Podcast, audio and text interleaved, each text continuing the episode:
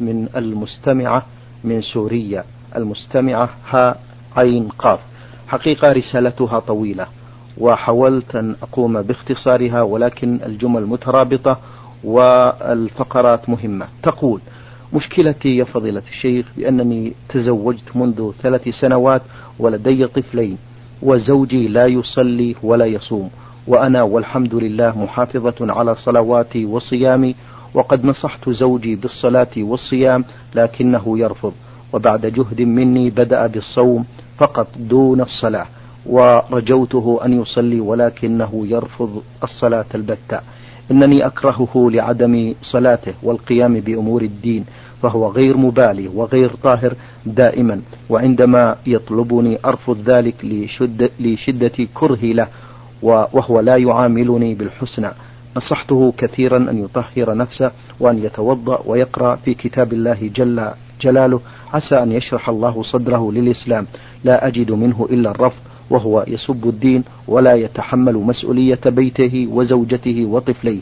فأنا عندما أطلب شيء من لوازم البيت أقوم بخياطة الملابس وأبيعها للناس مقابل بعض النقود. فقد رفض أن يبحث عن عمل إضافي. بعد الدوام في وظيفته. طلبت منه الطلاق وصرحت بشدة كره له فرفض الطلاق وقال إن قمت بتطليقك لن أعطيك البنات ولا شيء من أثاث المنزل مع أنني قمت بشراء أثاث المنزل من ذهب ومن صيغ بعته واشتريت به هذا الأثاث. ولا أدري ماذا أفعل يا فضيلة الشيخ فقد لزمت بيت أهلي مرتين ولكن لا أحد يحل لي مشكلتي معه فهو لم يتغير ولن يتغير. أرجو أن ترشدوني. ماذا أفعل؟ وهل الشرع يصرح بأن البنات وأثاث البيت من حقي أم لا؟ وهل أنا آثمة إن طلبت الطلاق؟ أرجوكم أن ترشدوني إلى ما هو خير لي ولبناتي وإن كان بالإمكان أن تطرحوا مشكلتي على فضيلة الشيخ محمد بن صالح بن عثيمين إمام المسجد الكبير في مدينة عنيزة. أرجو الرد السريع لأنني في دوامة من أمري و أنني أستمع إلى هذا البرنامج الذي الذي نجد فيه الطمأنينة والاستقرار برنامجكم نور على الدرب الذي نتابعه دائما جزاكم الله خيرا. الحمد لله رب العالمين وأصلي وأسلم على نبينا محمد وعلى آله وأصحابه أجمعين. قبل الإجابة على هذا السؤال أود أن أبين لإخواني المستمعين أن الصلاة أعظم أركان الإسلام بعد الشهادتين وأن تركها كفر مخرج عن الملة.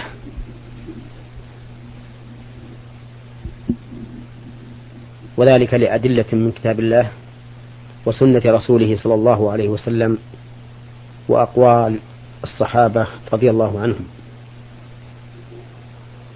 أما من كتاب الله فقد قال الله سبحانه وتعالى عن المشركين فإن تابوا وأقاموا الصلاة وآتوا الزكاة فإخوانكم في الدين ونفصل الآيات لقوم يعلمون.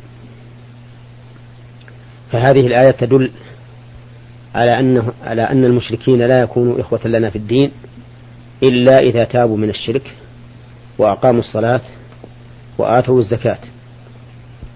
ومن المعلوم أن الشرط بل ومن المعلوم أن الحكم المعلق على شرط ينتفي بانتفاء هذا الشرط. فالأخوة في الدين لا تكون إلا باجتماع هذه الأمور الثلاثة التوبة من الشرك وإقام الصلاة وإيتاء الزكاة. وإذا لم يكن أو إذا لم تتوافر هذه الثلاثة لم يكونوا إخوانا لنا في الدين ولا تنتفي الأخوة في الدين إلا بالكفر. لا تنتفي الأخوة في الدين بالمعاصي وإن عظمت. ولهذا قال الله تعالى في آية القصاص في من قتل في من قتل مؤمنا عمدا قال عز وجل فمن عفي له من أخيه شيء فاتباع بالمعروف وأداء إليه بإحسان. فجعل الله سبحانه وتعالى القاتل أخا للمقتول مع أنه فعل كبيرة عظيمة من كبائر الذنوب.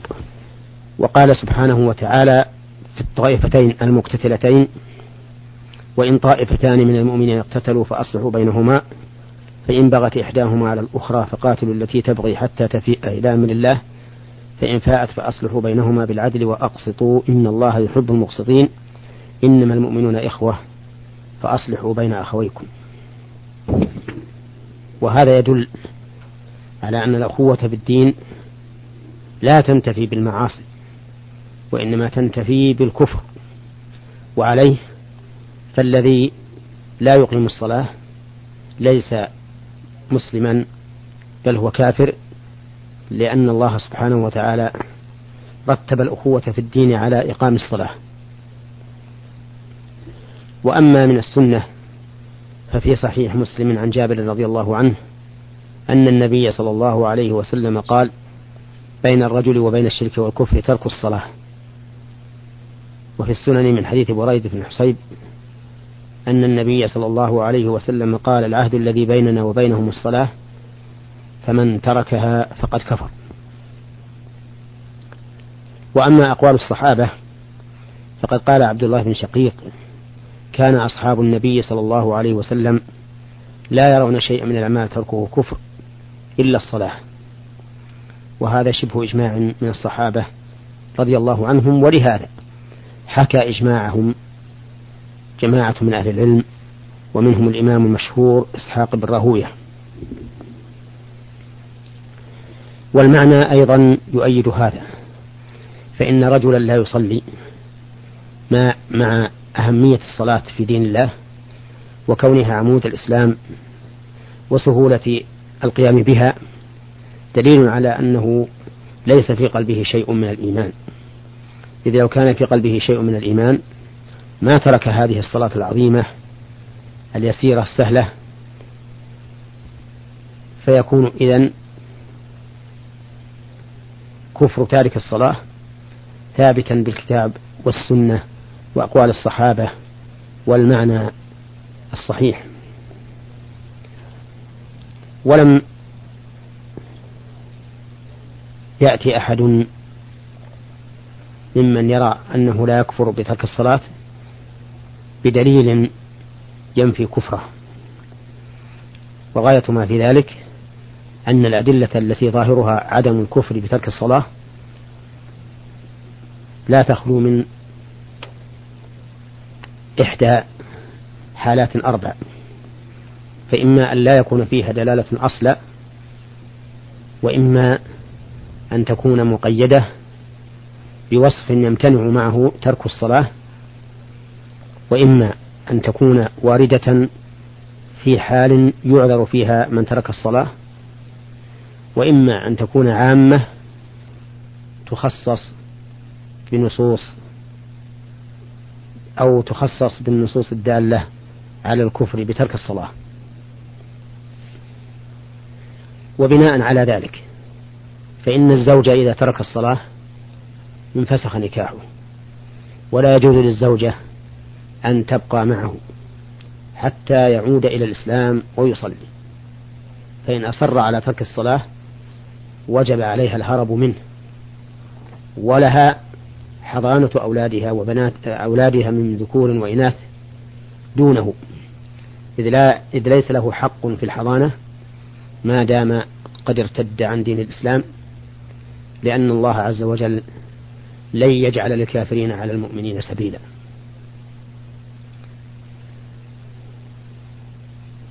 وبناء على هذا التقرير أو وبمعرفة هذا التقرير يتبين جواب هذه السائلة وأن الواجب عليها أن تهرب من زوجها بأي وسيلة كانت إلا أن يهديه الله ويعود إلى دينه بإقامة الصلاة.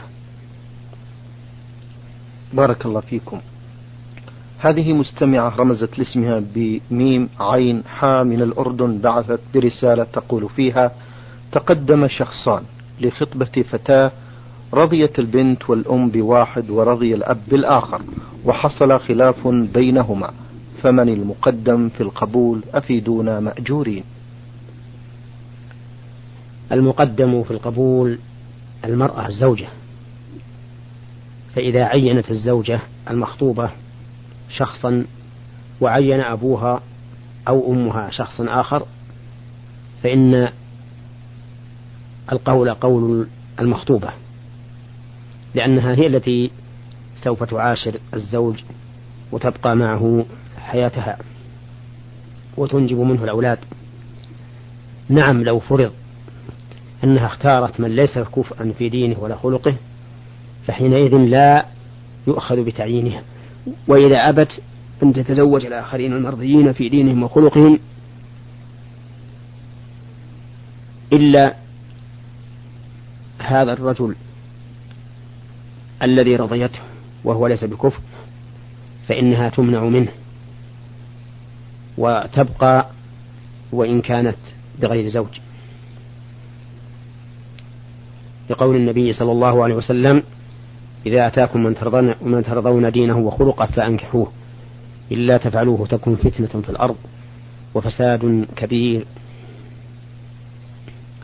وكذلك لو اختلف الأب والأم في الخاطبين فاختارت الأم واحدا واختار الأب واحدا فإنه يرجع إلى البنت المخطوبة في هذا الأمر. نعم. بارك الله فيكم. المستمع أيضا تقول في هذا السؤال رأى شخص في المنام بأن آخر لا يعرفه يوصيه بأن يتقدم لخطبة بنت فلان وهو كذلك لا يعرفه وذكر له اسمه ووظيفته ووصف له هيئته فهل هذه الرؤيا صحيحة أم أنها أضغاث أحلام أفيدونا أيضا؟ لا بد أن ينظر فإذا كان الواقع يوافق هذه الرؤيا فهي رؤيا حق. وإذا كان يخالفه أو يخالف هذه الرؤيا فإنها فإنها أضغاث أحلام. وربما يضرب الملك في النوم مثلا لشخص في تزوجه بامرأة فلان ويذكر لها من ويذكر له من أوصافها ما يجعله يقدم عليها. ومع هذا فلا يعتمد على ما رأى في المنام بل يبحث عنها بحثا دقيقا في اليقظة فإذا رأى أنها ذات خلق ودين فليقدم. لقول رسول الله صلى الله عليه وسلم تنكح المرأة لأربع لمالها وحسبها وجمالها ودينها فاظفر بذات الدين تربت يداك. وإنني بهذه المناسبة أحب أن أوجه كلمة نصح لأولياء النساء الذين يتخذون النساء سلعا لا يزوجونهن إلا من يكثر العطاء لهم ولا يهتمون بخلق الخاطب ولا بدين الخاطب وإنما ينظرون إلى ما يأخذونه من يده. وإذا كان الخاطب أكثر عطاء لهم من خاطب آخر زوجوا هذا الأكثر عطاء وإن كان الأول وإن كان الثاني أقوم في دينه وخلقه. ولا شك أن هذا من الخيانة وأنه لا يحل للإنسان أن يمنع ابنته أو أخته أو من له ولاية عليها من تزويجها بمن هو كفء في دينه وخلقه من أجل المال. ولا يحل له أيضا أن يزوج ابنته أو أخته أو موليته من شخص ليس كفءا في دينه وخلقه من أجل المال فإنه مسؤول عن ذلك يوم القيامة. وقد قال الله عز وجل يا أيها الذين آمنوا لا تخونوا الله والرسول وتخونوا أماناتكم وأنتم تعلمون. واعلموا أنما أموالكم وأولادكم فتنة وأن الله عنده أجر عظيم. وإذا قدر أن المرأة خطبها كفء في دينه وخلقه ووافقت وامتنع الأب أو الأخ فإنه لا حق لهم في ذلك وتنتقل الولاية إلى من بعدهم. لأنهم لم يقوموا بواجب الأمانة التي حملهم الله إياها. فإذا قدر أن بنتا خطبت من أبيها وأبى أن يزوجها والخاطب كفء فلها أن تعدل عن أبيها إلى أخيها إن كان صالحا للولاية. أو إلى عمها أو إلى أحد من عصبتها فإن لم يقوموا بالواجب في تزويجها فلها أن ترفع الأمر إلى المحكمة من أجل أن تتولى المحكمة ذلك. نعم. بارك الله فيكم. هذا المستمع سين عين واو من سكاكا الجوف بعث برسالة يقول فيها تزوجت من دولة عربية مجاورة وزوجتي راض عنها دينا وخلقا فهي محافظة على الصلوات والصيام ومطيعة إلى أبعد الحدود. لكن المشكلة تكمن في أهلها فهم لا يصلون ولا يصومون ولا يقيمون وزنا للدين. فهل يجوز أن نتصل بهم وأن نزورهم؟ أم أن لي الحق في أن أمنع أهلي وأولادي من زيارتهم خوفا من الفتنة خاصة وأن أولادي سيرافقون زوجتي في هذه الزيارة نرجو التوجيه. نعم. من المعلوم أن الذي سيعاشر الزوج زوجته فقط.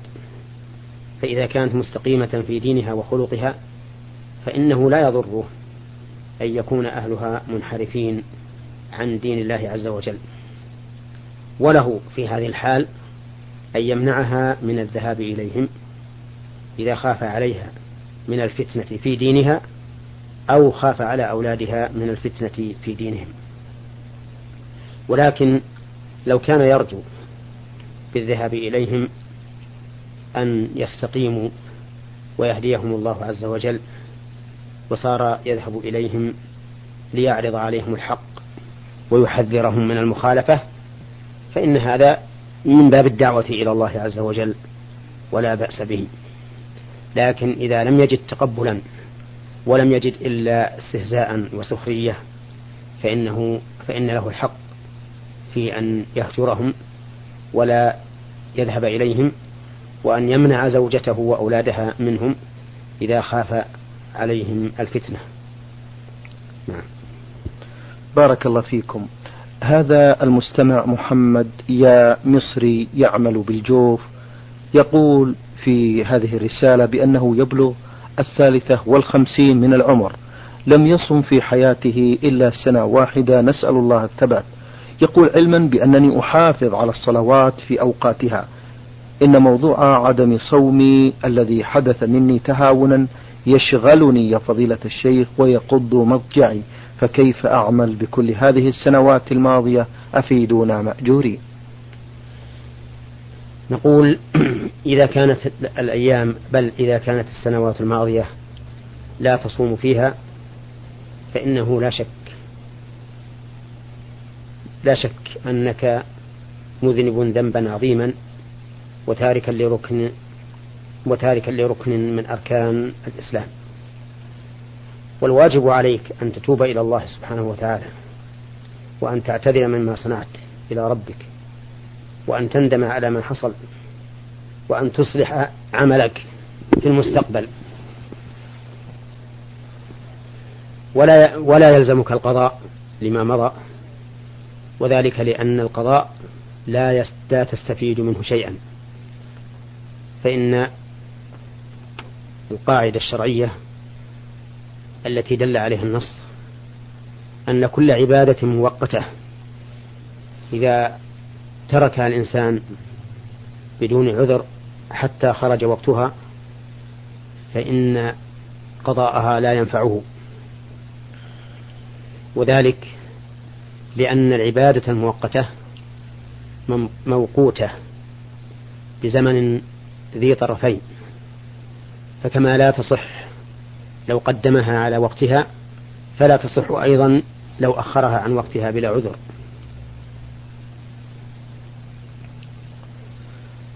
ولو فرض أنه أخرها عن وقتها بلا عذر ثم صلاها بعد ذلك فإنها لا تقبل منه. لقول النبي صلى الله عليه وسلم من عمل عملا ليس عليه أمرنا فهو رد.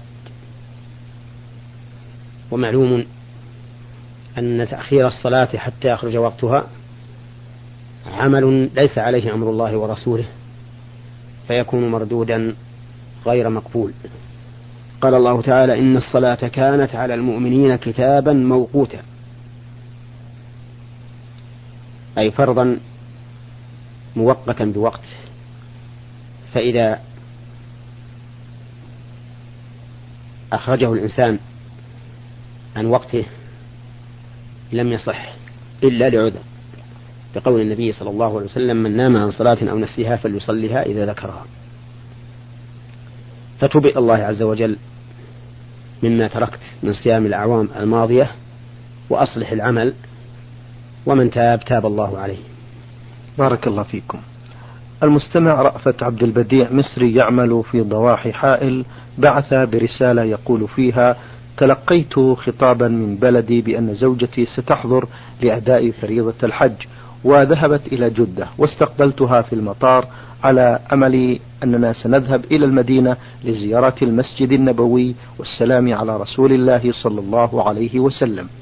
ولكن المسؤول عن ترتيب البعثة قال إن المدينة المنورة زيارتها بعد أداء مناسك الحج.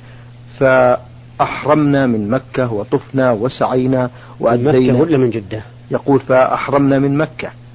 وطفنا وسعينا وأدينا شعائر الحج فهل حجنا صحيح أن, أم أن علينا شيء من ناحية عدم إحرامنا من الميقات الصحيح؟ نرجو الإفادة. أما بالنسبة للحج فإنه صحيح لأن الإنسان أتى بأركانه. وأما عدم الإحرام من الميقات فإنه إساءة ومحرم. ولكنه لا يبطل به الحج. ويجبر بفدية تذبح في مكة وتوزع على الفقراء هناك. ولو أن هذا الرجل لما قدم جدة أو لما قدم قدمت زوجته جدة وقدم هو أيضا جدة وأراد أن يذهب إلى المدينة ليحرما من ذي الحليفة من أبيار علي ثم لم يحصل ذلك لو أنه أحرم من جدة لكان هذا هو الواجب عليه. لكنه أساء حيث أحرم من مكة. إن كان ما ذكر في السؤال صحيحا وإن كان المقصود أنه أحرم من جدة فإنه ليس عليه دم لأنه أحرم من حيث أنشأ. وقد ذكر الأخ السائل أن امرأته أتت من مصر إلى الحج وظاهر كلامه أنه ليس معها محرم وهذا حرام عليها لا يحل لها. لقول النبي صلى الله عليه وسلم وهو يخطب الناس لا تسافر امرأة إلا مع ذي محرم. فقام رجل فقال يا رسول الله إن امرأتي خرجت حاجة وإني اكتتبت في غزوة كذا وكذا فقال النبي صلى الله عليه وسلم انطلق فحج مع امرأتك. فأمره النبي صلى الله عليه وسلم أن يدع الغزوة التي اكتتب فيها وأن يذهب مع زوجته وهو ولم يستفصل هل كانت الزوجة آمنة أم غير آمنة وهل هي جميلة يخشى الفتنة منها أو بها أم لم تكن؟ وهل معها نساء أم لم يكن؟ وهذا دليل على العموم وأنه لا يجوز للمرأة أن تسافر لا للحج ولا لغيره إلا بمحرم. وإذا لم تجد المرأة محرما فلتهنأها السلامة. فإنه لا يجب عليه الحج حينئذ بقول الله تعالى ولله على الناس حج البيت من استطاع إليه سبيلا وهي إذا لم تجد محرما لا تستطيع الوصول إلى البيت لأنها ممنوعة شرعا من السفر بدون محرم وحينئذ تكون معذورة في عدم الحج وليس عليها إثم. نعم. بارك الله فيكم. المستمعة خيرية ميم ميم من حائل تقول في هذا السؤال تزوجت من رجل وانجبت منه ولدين ثم توفي ثم تزوجت من بعده من رجل آخر اهتم بولدي وأحسن تربيتهما حتى بلغ سن الرشد وتزوجا فهل يصح لزوجتي ولد ولدي أن تكشف عن وجهيهما لزوجي الذي قام على تربيتهما أم لا. لا يحل لزوجة الولدين أو لزوجتي الولدين أن يكشفا لزوج أمهما لأن هذا الرجل ليس أبا لهما. نعم لو كان أبا لهما لكان زوجات الأبناء يكشفن لآباء أزواجهم أزواجهن. وعلى هذا فلا يحل لزوجات ابنيها أن يكشف الحجاب عن زوجها هذا لأنه ليس محرما لهن. طيب. تقول المستمعة خيرية ميم ميم من حائل عندي ذهب أستعمله للزينة فقط وقد سمعت أقوالا متضاربة حول زكاة الذهب المعد للاستعمال فالبعض يؤكد وجوب الزكاة عليه والبعض الآخر يعفيه من الزكاة. فما هو الرأي الصحيح في نظركم مأجوري؟ الرأي الصحيح أن حلي الذهب والفضة تجب فيه الزكاة لعموم الأدلة الدالة على وجوب الزكاة في الذهب والفضة من غير تفصيل. ولأن هناك أحاديث خاصة تدل على وجوب الزكاة في الحلي المستعمل. ولكن لا تجب الزكاة حتى يبلغ نصابا. وهو في الذهب خمسة وثمانون جراما وفي الفضة خمسمائة وخمسة وتسعون جراما. فما دون ذلك ليس فيه زكاة. وإذا كان للإنسان بنات ولكل واحدة منهن حلي لا يبلغ النصاب فإن كان هذا الأب قد أعطاهن الذهب قد أعطاهن الحلي على سبيل التملك فإنه لا زكاة عليه ولا عليهن في فيما عندهن من الحلي لأن كل واحدة منه منهن لا يبلغ ما عندها نصابا. وإن كان قد أعطاهن على سبيل العارية والانتفاع فالحلي ملكه وعليه أن يضم بعضه إلى بعض ويخرج زكاته إذا بلغ النصاب. شكر الله لكم فضيلة الشيخ وبارك الله فيكم على ما بينتم لنا ولإخوتي المستمعين الكرام. إخوتنا الأكارم أجاب على أسئلتكم فضيلة الشيخ محمد بن صالح بن ثمين الأستاذ بكلية الشريعة في القصيم وخطيب وإمام الجامع الكبير بمدينة عنيزة. شكر الله لفضيلته وشكرا لكم أنتم. السلام عليكم ورحمة الله وبركاته. نور على الدرب. برنامج يومي يجيب فيه أصحاب الفضيلة العلماء على أسئلة المستمعين.